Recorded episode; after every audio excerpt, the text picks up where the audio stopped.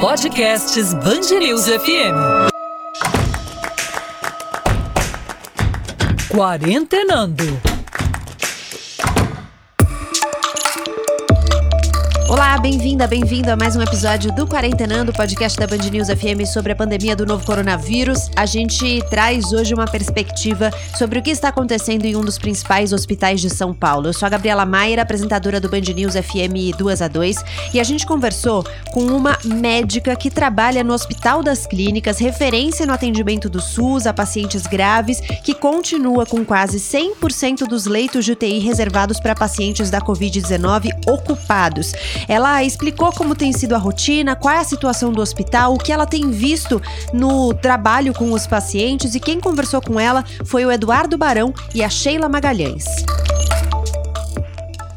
Na linha conosco está a médica pneumologista, integrante do Comitê de Crise do Hospital das Clínicas da Faculdade de Medicina da USP, doutora Ana Miethke-Morais. Qual o cenário hoje nos leitos e na UTI do HC, quer dizer, em termos de ocupação, em termos de lida com esses pacientes, doutora? Olha, Sheila, nós temos mantido a quase totalidade dos nossos leitos ocupados, né, na medida em que nós recebemos da rede de saúde os casos graves da Covid-19.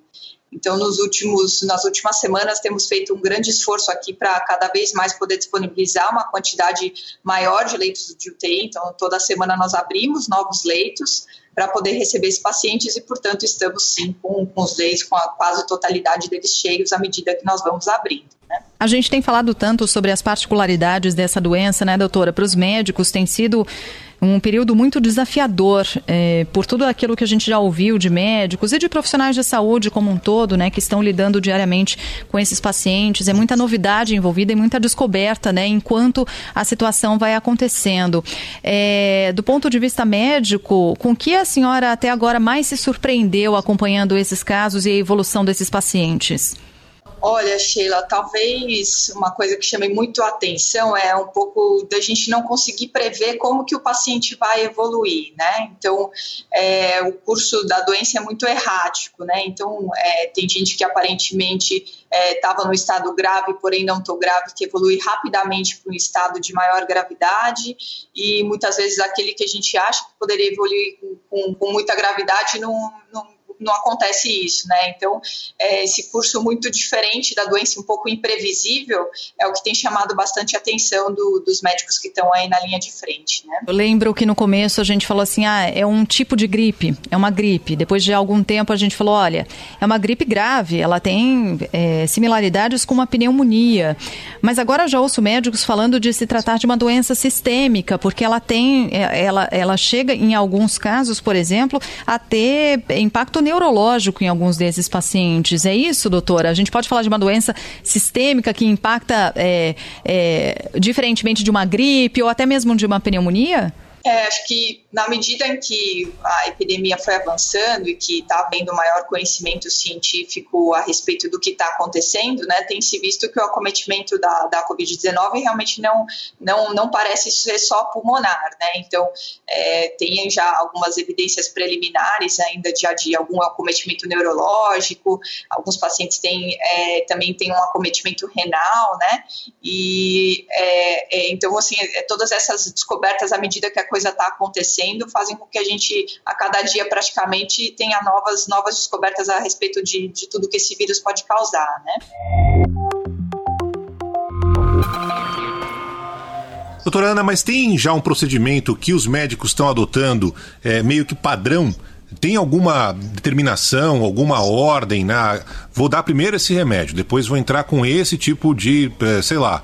Tem alguma ordem nessa loucura que parece ser realmente essa Covid? Olha, o principal até o momento, né, já que até o momento a gente não tem nenhuma evidência de algum medicamento que possa curar ou atacar o vírus propriamente dito, o papel do hospital, dos serviços de saúde é de dar o suporte para o paciente até que ele mesmo com a própria imunidade possa se recuperar da doença, né? Então, por exemplo, se o paciente evoluir com gravidade, ele vai precisar de mais suporte do hospital, ou seja, a gente vai precisar ajudar ele a respirar com com oxigênio ou com respiradores, se for o caso. Se essa doença tiver um acometimento dos rins, é instituído um suporte de diálise para poder substituir as funções do rim, enquanto isso não acontece, e assim por diante, né? Então, o que baseia nesse momento o tratamento para o coronavírus é esse suporte que o hospital dá para as disfunções aos órgãos que acabam sendo acometidos pela doença, né? Então, não tem nenhum tratamento específico, né? Como a gente diz, o tratamento se baseia no suporte, a gente até aguardar a tempestade passar e o próprio organismo poder se recuperar dessa infecção. Mas de todas as técnicas que a gente está acompanhando, já ouviu falar, né? Já se falou do plasma sendo utilizado, possibilidade daquele primeiro medicamento lá atrás que o presidente Trump falou, depois o presidente Bolsonaro também vieram a público se manifestar. Tem alguma coisa que dá mais resultado? Olha, nesse momento as evidências científicas elas ainda não estão com todos os critérios que a gente costuma atribuir quando se libera um novo medicamento, né, para ele entrar em uso comercial, né? Então, isso tem sido feito de forma experimental, na verdade, né? A gente ainda não tem como concluir se algum desses medicamentos é efetivo contra o coronavírus ou que auxilie na resposta do organismo contra a inflamação que o coronavírus causa, né? Então, eu olharia todas essas tentativas, lógico, com uma esperança, mas ainda com uma certa cautela devido à baixa evidência científica ainda concreta de que esses tratamentos sejam efetivos, né? Sim, faz todo sentido. Ô, doutora, quantos dias tem uma média de ocupação desses leitos no HC? Quer dizer, uma semana, 15 dias, 20... Tem variado em torno disso, né? É bastante tempo em relação a um outro paciente com outras doenças e que demande utilização de UTI? Olha, sim, geralmente quando a gente tem pacientes precisando de UTIs numa situação habitual, a gente tem UTIs que servem para suportes mais curtos, por exemplo, uma pessoa que realizou uma cirurgia e fica em observação na UTI depois por alguns dias depois disso, né? Ela fica 2-3 dias na UTI e depois continua o tratamento no quarto, né? Quando a gente tem situações de urgência e emergência, geralmente já essa permanência é um pouquinho mais prolongada, né? Porque aconteceu alguma coisa com o organismo que ele precisa de mais tempo na UTI.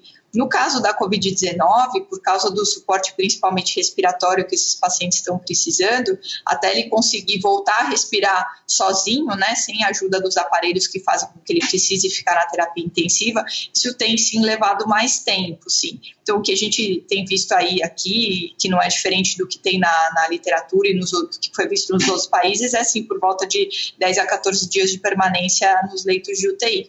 Mas varia um pouco conforme a gravidade dos pacientes e conforme o que foi acontecendo com ele ao longo da internação. Doutora, o HC, historicamente, nem sei se ainda é o hospital aqui em São Paulo que mais recebe pacientes graves por traumas, por exemplo, acidente de trânsito, que é um problema crônico, mata milhares de pessoas anualmente e tal, e há um volume muito grande desses pacientes que vão parar nas UTIs do HC. Como é que está essa separação nas UTIs dedicadas exclusivamente para pacientes da Covid-19? Como é que está a ala preservada das unidades dos leitos de UTI para esses pacientes com vítimas de outros acidentes ou vítimas de outras doenças que precisam desses leitos? Então, a gente se preparou, né, o Hospital das Clínicas se preparou de uma forma a poder contemplar alguns tipos de atendimento, né? Então, o HC é composto por 2.400 leitos aproximadamente em diversos institutos, que são prédios diferentes. Desses prédios, um deles, que é o maior deles, que é o Instituto Central, que esse prédio de 900 leitos foi preparado e está sendo utilizado exclusivamente para o atendimento dos pacientes da Covid-19. Né? Os outros prédios, por exemplo, o Instituto do Coração, o Instituto de Ortopedia, eles ficaram atendendo todas as outras coisas que não são Covid, inclusive aquelas que eram atendidas no Instituto Central, como, por exemplo, os traumas, né? Então, a gente não deixou de atender a população nesse sentido. Então, isso está sendo feito, mas está sendo feito nos outros institutos que nós classificamos como de baixa exposição à Covid, e no Instituto Central, onde antes eram atendidos esses traumas, está sendo atendido agora exclusivamente a Covid-19. Só para entender, esse número de 900 leitos exclusivamente para atendimento de Covid, 900 leitos de UTI? Só para eu explicar melhor, para que não haja nenhuma dúvida, né? Então, a capacidade do Instituto Central é de 900 leitos antes da Covid-19, mas ele continha apenas 100 leitos de UTI. Com o andar da epidemia, nós verificamos que, como missão do Hospital das Clínicas de receber os casos graves, nós deveríamos destinar mais espaço do hospital a pacientes de UTI. Portanto, as alas estão sendo modificadas para que comporte progressivamente mais pacientes de UTI. Só que o paciente de UTI ele precisa de mais espaço, geralmente, do que um leito de enfermaria. Então, o espaço dos 900 leitos, essa capacidade está sendo usada num número progressivamente maior de leitos de UTI. Então, hoje já estamos ultrapassando os 200 leitos de UTI nesse prédio. Doutora Ana, a gente tem mensagens de ouvintes aqui perguntando sobre o perfil dos pacientes, né? Claro que não tem uma pesquisa exatamente certinha ali, mas eu queria, pela sua experiência, a senhora está vendo na prática. De fato, são pessoas com mais de 60 anos de idade que são levadas para a UTI, com algum tipo de comorbidade, uma doença prévia anterior, pressão alta, diabetes. Tem um padrão nesse paciente? Olha, de fato, os pacientes que apresentam maior risco para uma gravidade maior e até para uma evolução mais desfavorável, né, são pacientes, sim, com fatores de risco. Isso a gente está vendo aqui, assim como o que tem sido visto mundo afora, né. No entanto, isso não significa que pacientes jovens e mesmo sem nenhum problema de saúde não possam ter evoluções graves com necessidade de UTI, tudo isso, né. Então, o fato da pessoa não ter nenhum fator de risco não é nenhum dispositivo de segurança para garantir que essa pessoa não vai evoluir com nenhuma gravidade se pegar Covid-19. É claro, quem tem os fatores de risco tem uma probabilidade maior de ter uma condição mais complicada, mas isso não significa que os pacientes jovens e sem fatores de risco não possam ter casos graves, né? A gente tem também pacientes jovens sem comorbidades com evolução com gravidade. A gente sabe que o médico lida com a vida e com a morte, faz parte da rotina do dia a dia, né, de um profissional como esse. Ainda mais médico de UTI, né? Intensivista. Ainda mais médico intensivista, médico que está na UTI.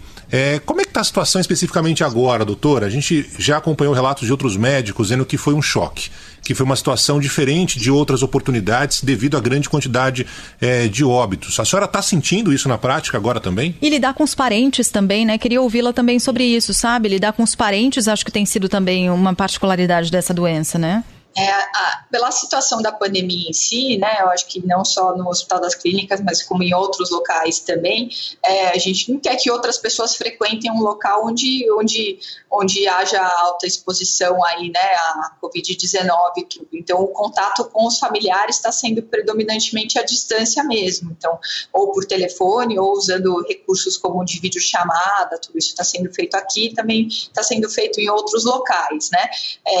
A gente tem muito essa questão da relação médico-paciente, né, e eu acho que essa situação agora está nos obrigando a tentar fazer esse vínculo tudo com os familiares através das ferramentas que a gente tem hoje, né, de comunicação à distância. Isso tá todo mundo se adaptando a isso, mas tá indo relativamente bem e tá todo mundo já acostumado a conseguir fazer esse contato com as famílias à distância, né, tanto do médico com as famílias quanto do próprio paciente com os seus familiares, né. É uma situação sem dúvida de sobrecarga emocional, né, para todas as equipes, né, então devido à quantidade de óbitos, sim, claro, como é em toda a situação que a gente lida com muitos casos graves, mas até em função da situação em si, né, a gente tem muitos pacientes que ficam entubados, né, a gente tem toda essa o mundo só fala nisso, né? Ainda mais no ambiente de profissionais de saúde, a gente só ouve falar do coronavírus o tempo inteiro, né? Então isso acaba sendo, sim, um fator de um estresse adicional, né? E principalmente porque, diferentemente de outras situações, é uma situação em que a segurança do profissional de saúde, ela também está em jogo, né? Então, o profissional de saúde sabe que ele também está exposto, né? Então, além de ter que lidar com tudo aquilo que está acontecendo com o outro, né? Com o paciente e com a relação com a família do paciente e tudo, ainda tem a situação do próprio profissional, saber que ele também tem que estar em segurança para conseguir prestar o atendimento que ele precisa. Então, tudo isso junto, né, com certeza é uma situação que aí no ponto de vista emocional ela está diferente, está exigindo que a gente tenha recursos também para que os profissionais sejam apoiados nesse sentido. Doutora, só para a senhora receber uma mensagem aqui, acabou de chegar da nossa ouvinte Fernanda Justo, que, como diz o sobrenome, está fazendo justiça. Ela fala assim, ó, preciso dar um relato sobre o HC, meu tio está lá na UTI, os médicos estão sendo excepcionais, humanos e generosos. O médico responsável pelo meu tio, o Dr. Marcelo, um dia deixou o celular dele com meu tio por pelo menos uma hora, para que ele falasse com a família. Então agora ele está saindo da UTI, está indo para o quarto, estamos muito agradecidos, meus tios estavam em estado grave, era do grupo de risco. Mensagem da Fernanda Justo para a gente fazer uma homenagem não só aos profissionais do HC que estão na linha de frente, aqui sendo lembrados pela Fernanda, o tio dela está saindo da UTI, o doutor Marcelo que ela lembrou aqui, nesse momento está todo mundo trabalhando, viu, doutora Ana? Ah, que demais. Fico feliz, muito obrigada, Fernanda, e vou transmitir essa mensagem ao Dr. Marcelo, sim, pode deixar. Muito bem, a doutora Ana Miethke-Morais é médica pneumologista, integrante do Comitê de Crise do Hospital das Clínicas da Faculdade de Medicina da USP. Obrigada pela entrevista, por encontrar um espacinho aí, a gente sabe que os profissionais de saúde estão trabalhando tanto, e a gente sabe que não é simples abrir um espaço na agenda para atender e dar orientações e informações para os nossos ouvintes. Obrigada, bom trabalho, doutora. Imagina, foi um prazer. Gostou desse episódio? Então compartilha, manda para sua família, para os seus amigos, contribua para que eles também tenham acesso a informações seguras e confiáveis sobre a pandemia. Obrigada pela sua companhia, a gente se encontra no próximo episódio do Quarentenando. Fique bem e não se esqueça de lavar as mãos.